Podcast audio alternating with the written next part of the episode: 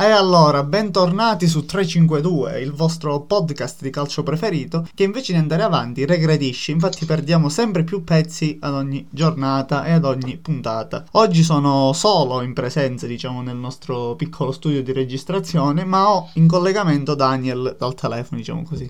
Salve a tutti. Ma prima di svelarvi quelle che sono le novità e le nostre ormai consuete scommesse per la prossima giornata, partiamo con la sigla.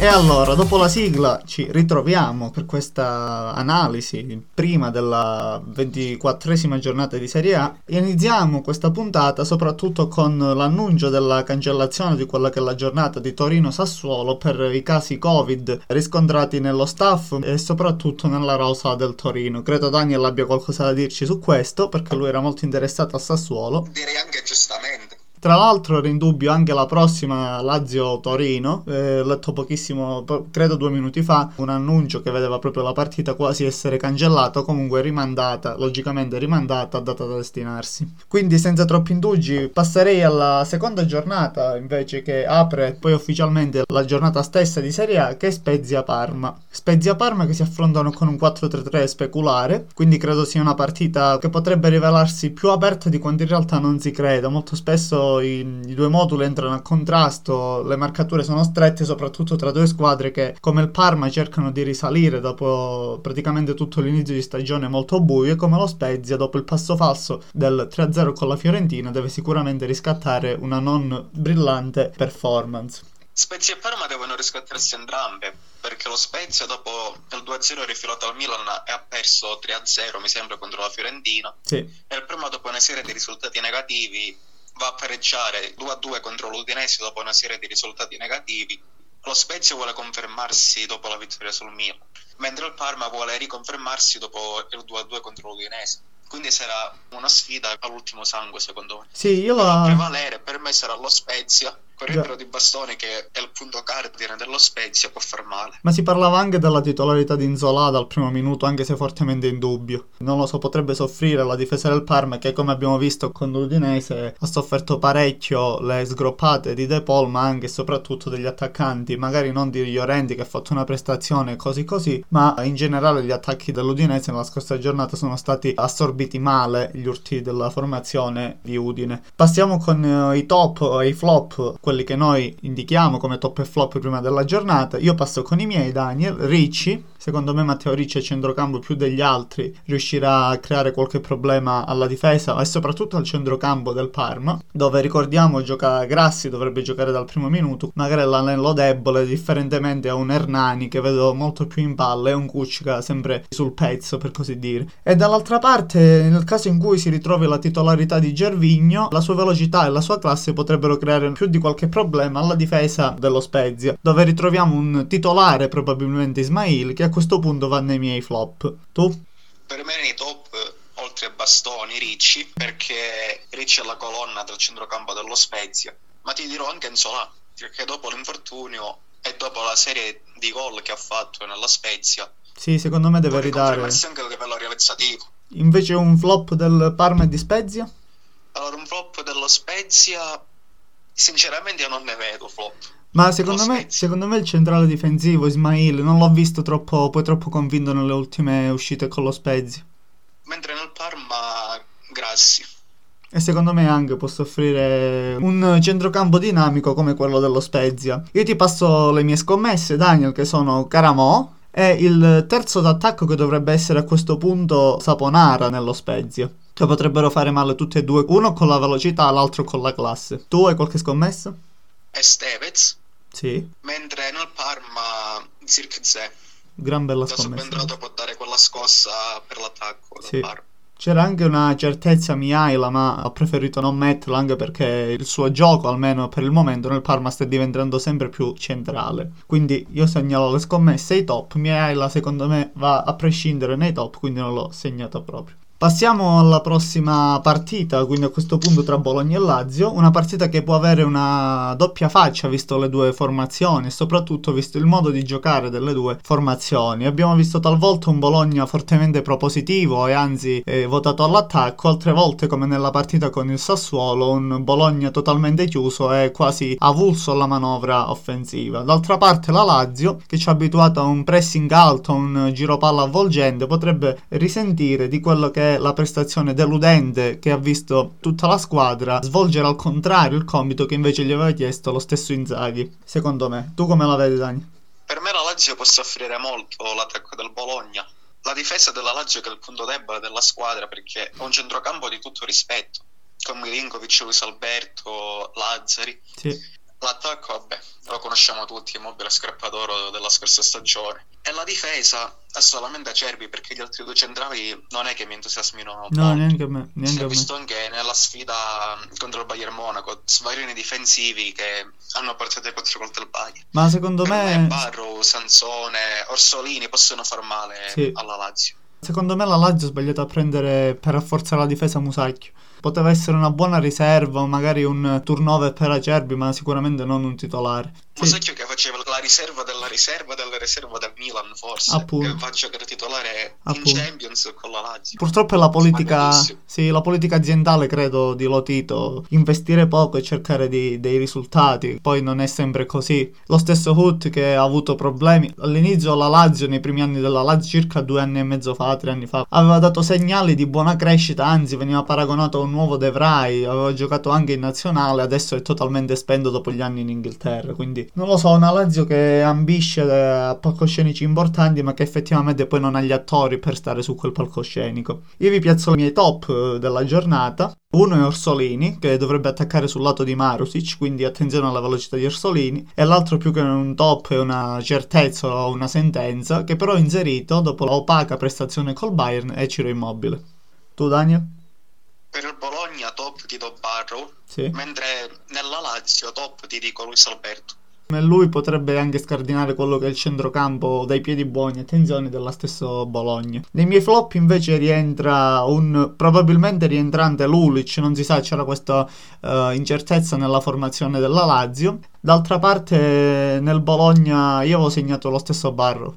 Perché secondo me quando Barro c'è stato da dare quella mano in più alla squadra nel girone d'andata, mh, non lo so, è stato molto altalenante. Poi può essere anche che va a finire come hai detto tu l'altra volta su Zapata il gol al Napoli, eh, non si sa mai. Quindi, però Barro non lo so. Per me è tra... Allora a questo non punto... sempre posso avere ragione. Eh sì, togliamo il flop a Barro, lo metto più in una scommessa. Perché potrebbe tanto fare bene che fare male. Io mi fido della parola dell'oracolo Daniel che ha indovinato Zapata. E spero indovini anche Barro a questo punto. Quindi hai timore di Daniel allora.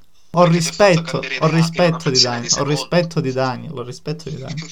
Allora, Io tre flop della Lazio come hai detto tu Lulic, sì. mentre nel Bologna Svamberg, perché Mm, posso offrire il centrocampo della Lazio. Anche Scouten doveva giocare davanti alla difesa, non l'ho visto nell'ultimo uscito poi troppo eh, arrembante in questo senso. La mia scommessa a questo punto, oltre Barro, che a metà tra la scommessa e il flop, è Marusic. Secondo te? Scommessa nella Lazio secondo me Correa perché dopo il gol contro il Bayern Monaco vuole confermarsi anche in Serie A. E ci sta.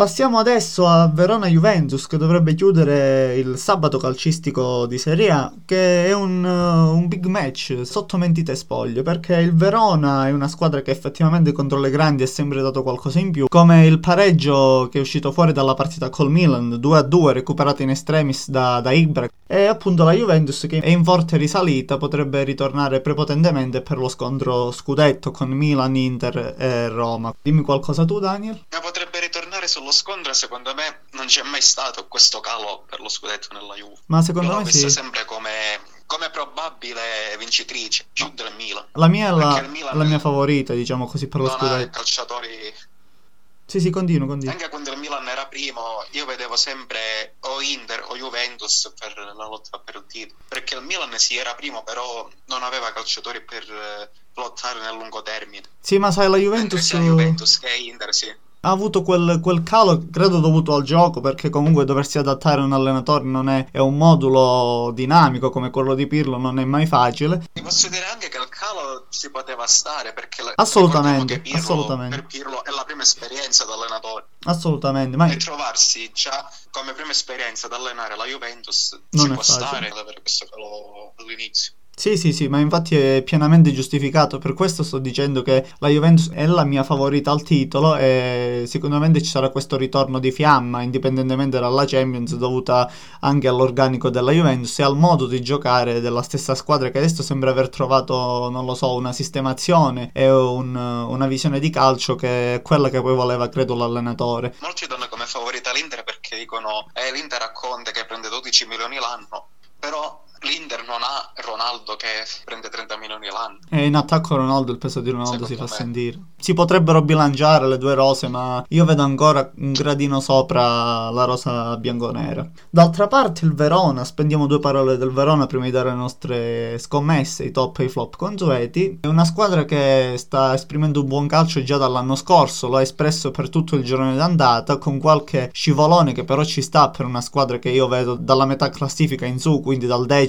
al quinto posto probabilmente. È una squadra che si è rafforzata in attacco, ma che ha preso un attaccante mio, tra virgolette, pupillo, perché lo vedevo molto bene nel gioco del Verona, differentemente da come l'avevo visto poi nel gioco dell'Udinese che è Kevin Lasagna, che potrebbe far male al centrocampo soprattutto perché lui ama partire in velocità, il centrocampo della Juventus con Rabiot e Betancourt potrebbero soffrire le sgroppate dello stesso Lasagna, ma come le sgroppate dello stesso Zaccagni potrebbero essere pericolose. D'altra parte li vedo un po' tra virgolette fragilini sotto il punto di vista fisico perché un McKenny e uno stesso Rabiot a centrocampo potrebbero annullare la fantasia di un Barak di Zaccagni. Quindi a questo punto io ti passo i miei top probabili. Il mio top potrebbe essere che tutti danno, almeno nei siti specializzati, come effettivamente un flop, non schierabile Lazovic che secondo me potrebbe fare male con la sua velocità alla difesa juventina. E d'altra parte un top assoluto dovrebbe essere Cristiano Ronaldo, ma la mia puntata va su Weston McKennie.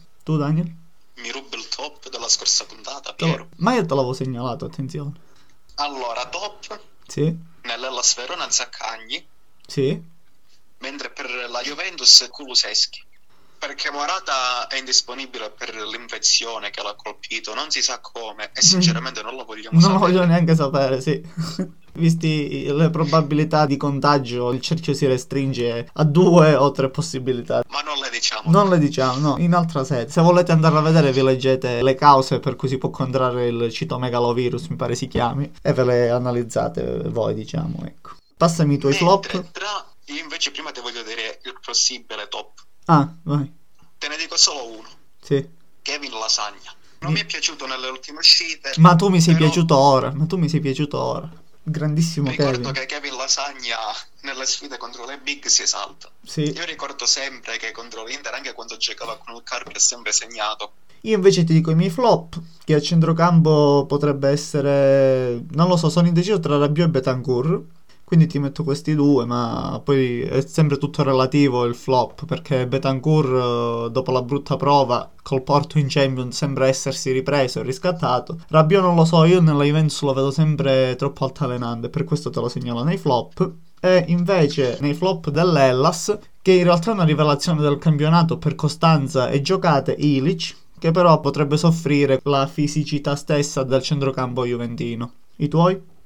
Invece non ti dico i flop, ma ti dico un possibile top che può segnare nella Juventus. Quindi una scommessa.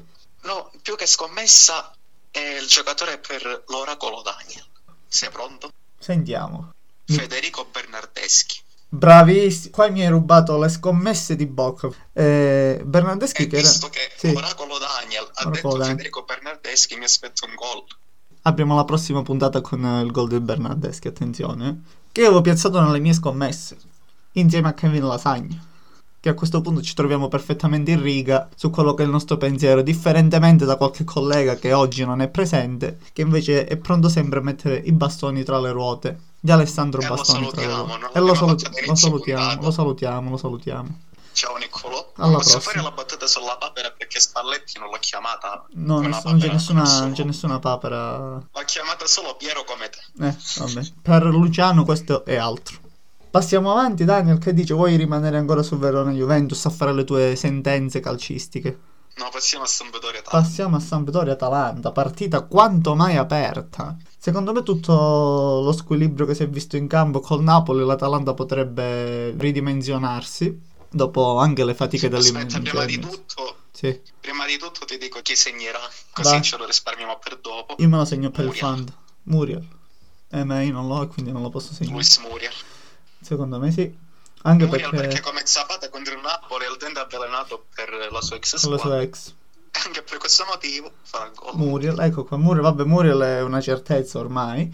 Eh, era sco- almeno era scoppiato, come si diceva mh, ieri sera, un caso Ilicic che poi la società ha prontamente smentito. Si potrebbe ripercorrere quello che è la via di Gomez, ma a questo punto non credo, credo più nel caso in cui ci fosse in realtà un caso Ilicic eh, a fine campionato come sta succedendo un po' con Zeko alla Roma. Il caso sembrerebbe essere rientrato, ma poi in realtà in questi casi, perdonatemi il giro di parole, è sempre tutto impronosticabile. Tra l'altro Ilicic che Ilicic che contro il Real Madrid ha ricordato il Brozovic dei vecchi tempi. Ogni giocata una sbracciata. il Brozovic imposizionabile al centro del campo che si è ritrovato ultimamente fortunatamente per l'Inter. E Ilicic che era un, un mio top perché poteva fare male alla difesa della Samp tra l'altro dovrebbe rinunciare allo stesso Colle che si è fatto male che era uno dei pilastri della Sampdoria che ha giocato una partita un po' sottotono nel primo tempo con la Lazio ma che poi si è ripreso nel secondo tempo con qualche buona chiusura. D'altra parte ti segnalo invece un Candreva che deve ritrovare il gol dopo diverse giornate e sugli esterni la Sampdoria con il gioco veloce che fa o magari un cross, un bonus di Candreva potrebbe anche starci. Tu Daniel? Che da ballo. Sì. Nei top della Sampdoria. Ma anche un eh, a centrocampo un Torsby, vedo bene. Anche. Nell'Atalanta top ti dico Freuler. Perché vuole farsi perdonare l'espulsione rimediata contro il Real Madrid. Ma guarda, perdonare, cioè, secondo me è un'espulsione, mh, non lo so, totalmente casuale. Lo stesso per Cassi aveva, eh, o comunque rilasciato un'intervista, non so se ieri o comunque nella giornata tra ieri e oggi, dove difendeva il suo calciatore a spada tratta e anzi dava addosso per quello che si può dare addosso a quello che è l'arbitraggio scandaloso della stessa partita. Quindi una partita, almeno dal mio punto di vista dei toni, è sicuramente dalle giocate incerte, ma che potrebbe risolversi effettivamente anche in un eh, pareggio, perché io la Sampdoria non la vedo giocare poi troppo male. È una squadra che effettivamente... mentre- No, la Sampdoria è un bel gioco. E sono quelle squadre che Ranieri riesce ad esaltare, quelle squadre che non ci punteresti un euro a inizio campionato, ma che poi in realtà si rivelano effettivamente buone squadre da, da mettere a classifica, sì. Ti passo i miei, i miei flop. Credo in una prestazione sottotono di Deron che effettivamente si sta dimostrando abbastanza continuo, ma che la dinamicità del centrocampo doriano potrebbe mandare in crisi. Tu? Flop non ne vedo. Se devo dire qualcuno ti dico Palomino. Mm, sì. Perché dei tre di difesa è l'unico che vedo un po'. Ma neanche sottotono. È giusto per dire un nome. Non so per dire, quello... Che come no, detto prima dell'Atalanta. a parte. Dell'Atalanta non puoi... Non puoi... E invece dall'altra parte io vedo, non lo so, come avevo detto l'altra volta, Ekdal, che poi effettivamente è uscito a Monir, se non sbaglio. Ekdal eh, sofferente a centrocampo.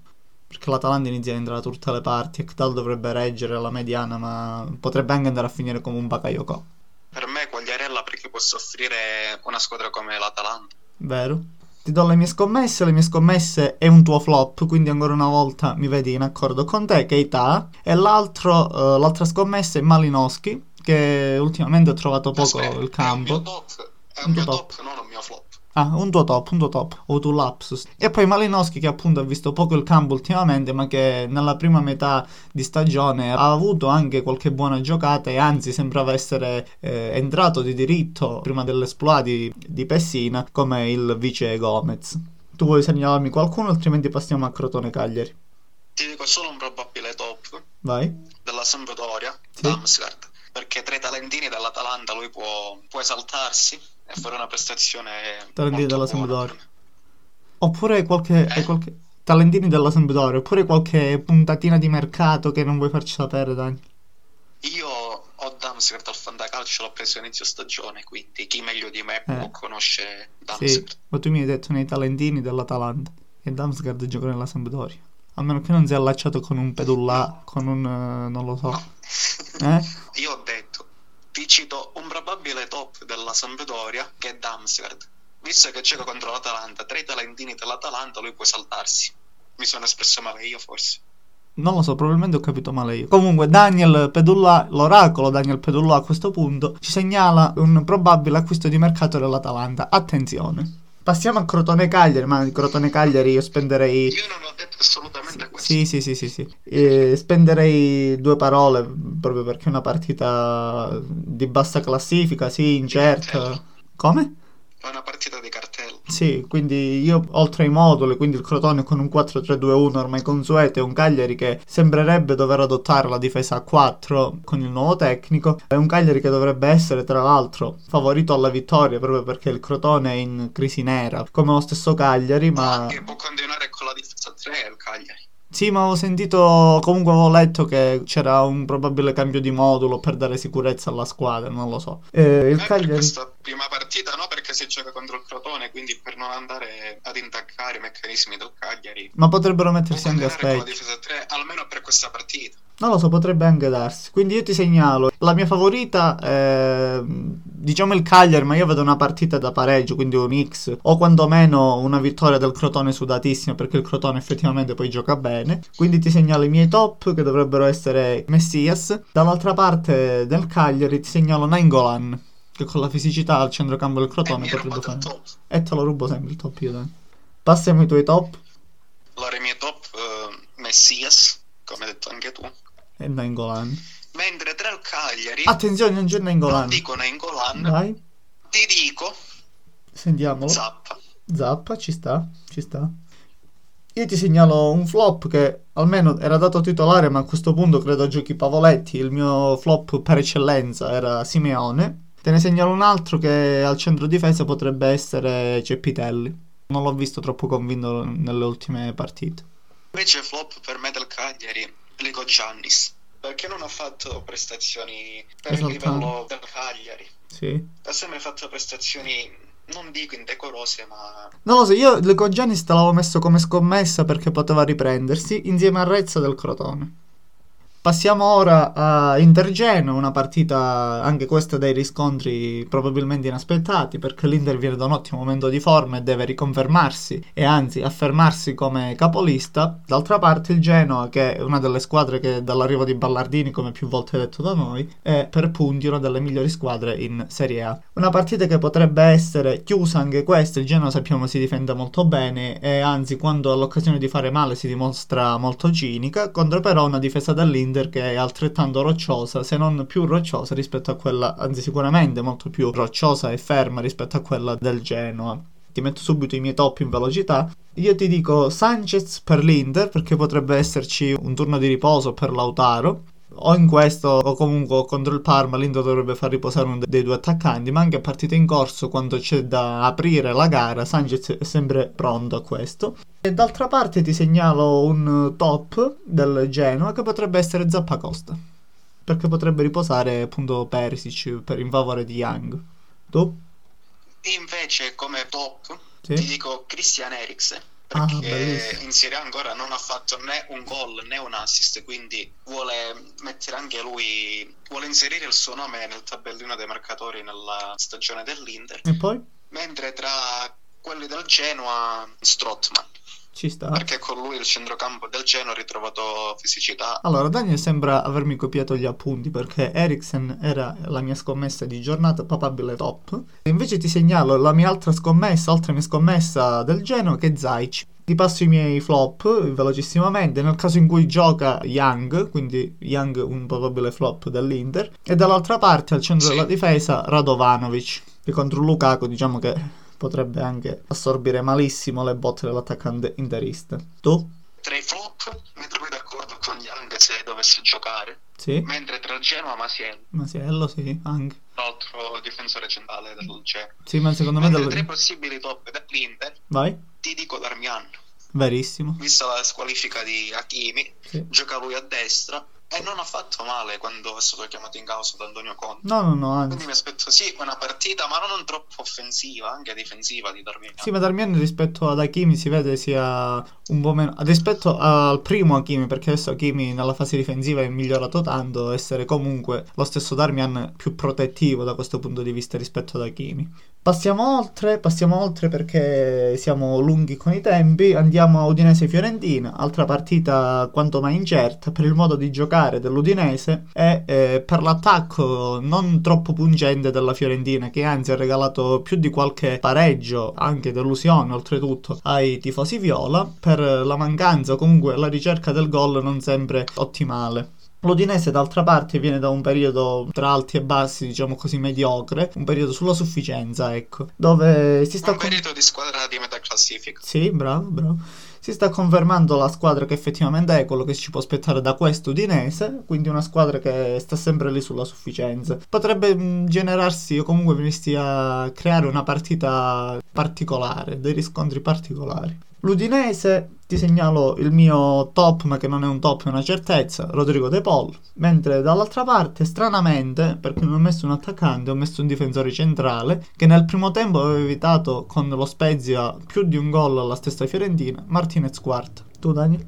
Nell'Udinese top, Striger Larsen, perché mm. gioca visto l'assenza di Ziegler che è squalificato, e dalle sue parti ha contro o Venuti o Caceres anche Malquit, visto che c'è questo ballottaggio a tre. Sì, ma non sono esterni comunque di grande caratura, tranne Venuti che ha qualche colpo, ma comunque siamo lì. Nella Fiorentina, Vai. top Biraghi. Potrebbe starci, sì. Dalla sua parte a Molina dell'Udinese può soffrire i colpi dell'attacco di Biraghi. Mentre nei miei flop rientrano due attaccanti, qua me, che a Firenze, tranne un avvio di stagione, sembrava esplosivo, ma poi in realtà no. Dall'altra parte Fernando Llorente, non incisivo come l'Udinese avrebbe voluto. Per me ne dico solo uno. Sì. Urgar della Fiorentina. Non mi sto esaltando come l'anno scorso. L'anno scorso ha fatto una buona stagione, tutto sommato. Mentre quest'anno Molto. sembra non essere proprio sceso in campo per la Fiorentina. Non lo so, vabbè, Pulgar c'è anche da dire che è rientrato da poco. Era una, una mia scommessa. Magari poteva fronteggiare un De Paul uh, con i colpi che effettivamente poi ha De Paul, ma la fisicità e le giocate, anche le geometrie di Pulgar, qualcosa avrebbero potuto dare, a mio avviso, alla Fiorentina. Tu me lo metti nei flop. Quindi io, Daniel, a questo punto, non ti dico che è un flop, però se l'oracolo ha parlato. Un'altra mia scommessa poteva tranquillamente rientrare nei top e Nuiting che viene da un gol, viene da ottime prestazioni e buoni voti, quindi io lo riconfermo. Per me tre possibili top Castrovilli. Sì. Dopo l'esploit che ha fatto, dopo il mio possibile, forse neanche possibile top, l'avevo messo direttamente tra i top nella scorsa sfida. Non mi ricordo. E ha fatto gol e assist, quindi può confermarsi dopo questo mio incoraggiamento. Incoraggiamento, una sentenza ormai, una sentenza. Poi c'è un derby, c'è un derby Napoli-Benevento. Napoli-Benevento, che insomma, non lo so, anche qui la vedo, vedo una partita strana. Non c'è il solito detrattore di Rino Gattuso. Non oso immaginare cosa avrebbe detto. Il Benevento 5-0, secco, secco 5-0 il Benevento. Gattuso out. Gattuso salta la panchina. Allora, allora, allora, allora. A parte gli scherzi, sì. È stato contattato Maurizio Sarri per eh, la prossima stagione. Sì, ma se ne dicevano tanti su Non so se lui accetta, ma... Si parlava di Benitez, si parlava di Sarri, so. si parlava di Sarri addirittura sulla pagina della Fiorentina. La Fiorentina che, non lo so, sta facendo, o almeno ha condotto dall'arrivo di commisso un mercato scriteriato, secondo me, ma comunque tant'è. Ma secondo me ti dirò Sarri no, perché farà come Spalletti con l'Inter ancora prende lo stipendio dei bianconeri, Sarri. Sì, sì, non rinuncia, non credo finisce, rinunci. almeno che non gli dia qualche buona uscita con la sua prossima squadra. Ma, mm, ma De Laurentiis non lo so. Allora, io ti dico che Napoli-Benevento potrebbe essere una partita che possiamo vedere almeno in due, tra virgolette, momenti. Dal momento che il Napoli, almeno in questo primo momento ipotetico della partita, potrebbe iniziare ad attaccare ad aggredire alto il Benevento, che questo tipo di gioco lo soffre, ma poi neanche troppo, come abbiamo visto con la Roma. E un secondo momento dove effettivamente il Napoli, come spesso ci ha abituato, attaccando, attaccando, attaccando, non riesce a trovare la via della porta e quindi dare adito sempre di più alla manovra delle streghe, quindi del Benevento che in porta anche con la Roma era arrivata spesso e volentieri con lo stesso La Padula. A questo punto il Napoli Napoli che cerca di riscatto. Io vedo il riscatto del Napoli passare per un giocatore che veniva da 2-3 stagioni in Serie A molto molto buone, Giovanni Di Lorenzo, che è nei miei possibili top per un riscatto. D'altra parte, un altro possibile top, come abbiamo visto anche con la Roma, tra cui mi pare gli sia stato annullato un gol per fuorigioco alla Padula, che è un mio top. D'altra parte vi piazzo un flop che poi in realtà troppo flop non è perché con la Roma ha giocato bene, quindi è a metà come prima tra un flop e una scommessa. Federico Barba. Tu Daniel? Tre top dal Napoli. Io non ti dico un attaccante, un centrocampista, ma un difensore. Come me? Galidou Koulibaly. Il K2. E ci sta. KK. Ci sta perché... Può ritornare il K2 con il Benevento dopo l'infezione da Covid che l'ho tenuto fuori per ehm, due settimane, mi sembra. E dovrebbe, sarebbe Ritorna dopo questa lunga assenza. E, e contro Benevento può ritornare il Koulibaly che abbiamo conosciuto in queste passate stagioni. Assolutamente. E non si è visto in questa stagione in corso. Dimmi un, uh, un top del Benevento. Top del Benevento Viola. Aia, Viola. Contro il centrocampo del Napoli. Sì. Mi fido di te. Dammi i tuoi flop. Sì. sì, non eri molto convinto comunque flop e capisci anche perché poi ti ho detto Viola, flop Bakayoko. Ah, è vero. Perché può soffrire Viola. Ma non lo so se gioca Bakayoko Dem. No, Dem mi pare di no, sia, sia infortunato, non, non, ricordo. No, era recuperato Dem. Datemi un minuto che devo andare a vedere. Dammi gli altri nel frattempo. Mentre flop del Benevento, forse l'attaccante Caprai. Sì, era, con... era nelle mie scommesse. Perché con il ritorno di Koulibaly potrebbe può soffrire. dare quella sicurezza per la difesa del Napoli sì. e quindi gli attaccanti del Benevento possono soffrire. soffrire. Nel frattempo io leggo che Demme sembrerebbe essere recuperato, ma in dubbio per la partita in quanto ha avuto una elongazione alla coscia sinistra, il quadricipite alla coscia sinistra, quindi potrebbe essere recuperato, ma potrebbe anche essere in dubbio. Così come leggo c'è un uh, ballottaggio in attacco tra Osimen e Mertens, ma credo più parta titolare Osimen, dato che Mertens è recuperato da poco e con il Granada ha fatto solo uno spezzone. Piazzola... Osimen, ricordiamo, sì. nella partita contro l'Atalanta è uscito per una brutta caduta che sì, ha sbattuto, ha sbattuto la testa. la testa ha avuto un dramma cranico. Sembrava essere svenuto, comunque essere in una fase di coscienza alternata, dove si svegliava e, tra virgolette, ritornava in quello che era il suo stato di incoscienza. Quindi ti passo le mie Secondo scommesse di giornata. Vai, vai. No, secondo me. Ma Petagna, Petagna, è infortunato, quindi non so se. Secondo me non lo rischio si vende dall'inizio almeno. Ma secondo... deve giocare uno spezzone nel finale di partita. Ma secondo me non rischia neanche Mertens, perché Mertens viene da un infortunio alla caviglia, ha avuto i problemi che ha avuto. Osimen alla fine ha preso una botta, sì, è caduto, è svenuto, eccetera, eccetera, ma comunque si è risolto in 10 minuti, un controllo in ospedale la situazione. Quindi come forma fisica io vedo più in vantaggio Osimen. Ti finisco le mie scommesse, che sono Politano da una parte, e quello che tu hai indiziato, tra virgolette, nei flop, Caprario che per me può essere una scommessa di giornata. Tu hai scommesse oppure passiamo Mentre, al mio? Ti dico solo una possibile scommessa. Sì. Non so se siano d'accordo i nostri ascoltatori o anche tu. Mm. E io ti dico Mario Rui. Aia. Lo Mario so, Rui. però gli voglio dare fiducia. Diamogli fiducia. Diamo fiducia a Mario Rui. Come ho fatto con Bernardeschi. Daniel, io, io sento nelle tue parole un certo tono di superiorità. O sbaglio? Ma non c'è bisogno delle mie parole, si sa già che sono superiori. Ah, dichiarazioni forti. Daniel, prossimo alla... Uomini forti destini forti. Eh. Uomini deboli destini deboli. Per citare l'amato Luciano. Per citare l'amato Luciano. Luciano ci manchi, ti prego, torna su qualche panchina in Serie A. Anche a Firenze. Anzi, soprattutto a Firenze a questo punto, perché io Luciano a Firenze lo vedo bene. Comunque, per chiudere... Vabbè, sì. Per chiudere la giornata di Serie A, ci siamo lasciati il famoso polletto, Daniel. Il famoso piatto ricco della giornata per ultimo. Lo tiriamo dal forno. Lo tiriamo fuori dal forno. Sì, con veemenza, anzi, con voglia di vedere cosa succede in questa mangiata Ci domenicale. mettiamo- E guarda che tiro fuori. Vai. In questo paletto ci mettiamo qualche spezia sopra. Ah, ma beh, vabbè. Sento del filo romanismo, Daniel. Sento del No, filo lo romanismo. Spezia ha fatto male sia alla Ho Roma capito, ho capito. E vabbè, eh, Daniel che riapre queste ferite ancora fresche. Noi parliamo di Roma-Milan, big match o Big Mac della giornata. Cosa mi vuoi dire di Roma-Milan, Daniel? Roma-Milan che è la partita cardine di questa giornata. I rossoneri che vengono da una partita mi assumo la responsabilità di quello che dico, una partita scandalosa in Europa League perché se una squadra vuole ambire allo scudetto non, non può è impossibile che passi il girone con due pareggi per, all'andata 2 a 2 per usare, per usare un termine preso dalla box è passata ai punti perché due pareggi comunque è passata ai punti mentre doveva passare per eh, un netto KO sì, e invece è passato per due pareggi ma comunque viene da una, un pilotto di 15 Milan partite con Milan che nelle 7 ultime risultati uscite è in netto calo fisico si è visto anche contro l'Inter, contro lo Spezia, anche contro lo Stella Rossa.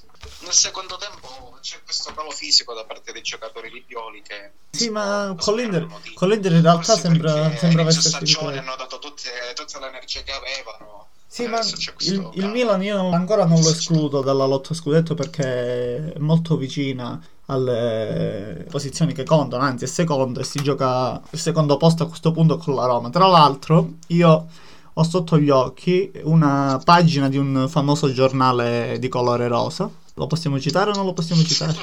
Lo citiamo? Non lo citiamo? Ma Secondo me non si è capito da questa tua affermazione che il giornale sì. Vabbè, se non si è capito, lo lasciamo così nel dubbio. Per quelli di voi che non hanno capito, è un giornale rosa.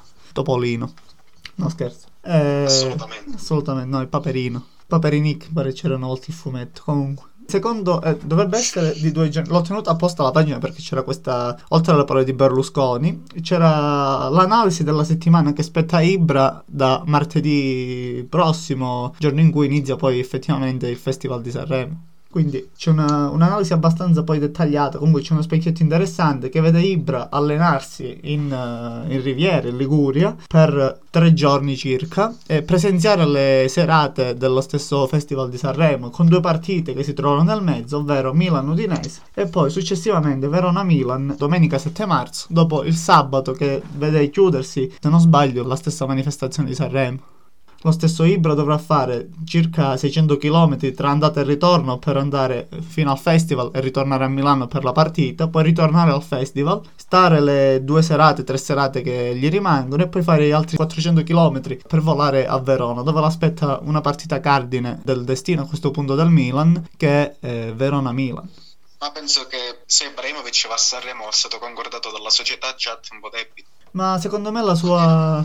Non attaccherei la società, ma No, no, no, no, no. se è andato non è stato certamente per volere di Ibrahimovic. Non è che è andato, il Milan ha detto no, non andare lui, no, faccio come Sì, voglio io. appunto. Secondo me Ibra doveva. Ibrahimovic, Sì, doveva, doveva lui rifiutare. Come diceva lo stesso Berlusconi, o non so se aveva detto Capello, comunque all'interno di una trasmissione televisiva, che lo stesso Ibrahimovic doveva rifiutare l'invito per pensare al bene, che effettivamente a marzo le squadre che contano devono dare il messaggio forte in senso di ripresa o contrastare quello che è il calo che effettivamente il Milan sta avendo. Io ti lancio questa frecciatina. Vai. È stato concordato già ad agosto, Perché? durante la sua firma per il contratto con il Milan. E se neanche Ibrahimovic No, mi pare- mi pare- mi pare fosse stato per lo concor- scudetto, No, mi pare fosse stato concordato prima del rinnovo di Ibra. Mi pare sia stato concordato prima. Comunque non ad credo. agosto. No, prima secondo me. Vabbè, quindi non ultimamente. E se marzo No, no, no, è stato, è concor- è stato concordato molto tempo fa. Non è stato concordato nell'ultimo mese. È una E cosa. appunto, è il punto cruciale delle squadre che lottano per eh, il titolo, almeno per i posti Champions, non sarebbe andato. Quindi, secondo me, non si aspettava neanche lui che il Milan potesse lottare per lo scudetto, o almeno per eh, un posto in Champions. Però non lo so, fare questo tipo di, di ipotesi, Daniel. Rischiamo di trovarci in tribunale. Sono affermazioni forti quello che stai facendo. Vabbè, ma io ho fatto una, Un'analisi. una possibile chiave di lettura. Vabbè, io credo. Io credo potrebbero- che. Sì, vai. No, ma io ho dato solamente il mio parere. Sappiamo che siamo in un paese democratico e c'è la libertà di espressione, quindi ho detto solamente il mio parere. Va bene, non ce ne vogliono i nostri amici milanisti, non ce ne voglia Ibrahimovic. A questo punto, dopo le tue affermazioni forti, come si, sono, si addicono a un uomo forte come te, Daniel, e ti ricito Luciano. Assolutamente. Io spenderei due minuti per parlare della Roma, dopodiché possiamo chiudere con i top e con i flop. La Roma che con il Benevento poteva effettivamente agganciare il Milan, una chance di abbordaggio della nave capitanata da Capitan eh, Jack Pioli Sparrow, eh, che effettivamente è stata fallita, poi Padre Pioli. Padre Pioli, sì sì sì, Conquistadores Padre Pioli. È stata fallita in maniera anche abbastanza goffa, proprio perché la Roma le occasioni le ha avute, ha sofferto qualcosa del Benevento, ma le occasioni le ha avute. Forse un eccessivo protagonismo, se possiamo dire così, di Pellegrini in alcune fasi della gara, dove aveva effettivamente creato buoni spazi, lo stesso Majoral per essere rifornito e servito, ma che poi il capitano giallorosso, il neocapitano giallorosso, non ha fatto. La partita secondo me si decide in attacco, in attacco sicuramente perché Mkhitaryan nelle ultime uscite non è stato decisivo come nella prima parte di campionato e d'altra parte Ibra cerca il riscatto dopo la, la brutta figura che lo ha visto coinvolto soprattutto con l'Inter dato che una partita a parte i due o tre tiri verso la porta di Andanovic ha fatto poco e nulla. Io ti passo i miei top. I miei top di giornata sono Teo Hernandez, che anche contro l'Inter, benché la squadra abbia perso 3-0, ha fatto una grande partita, anzi una signora partita, il migliore dei suoi, credo. E Vill- v- VR, pare si pronuncia Villar, come volete, volete, dirlo voi, il top della Roma, che a centrocampo dà equilibrio e potrebbe contrastare bene i palleggiatori come Cialanoglu nel Milan. Dammi i tuoi top io non l'avrei detto però lo dico solamente per queste mie ultime dichiarazioni ah. contro Ibrahimovic. Hai, hai paura dai. e te lo cito. Beh io posso essere superiore ma Ibrahimovic è molto più superiore a me.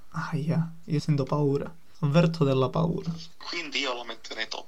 Mm, sentiamo di chi hai paura della eh, scusa Mentre... di chi hai stima della Roma a questo punto.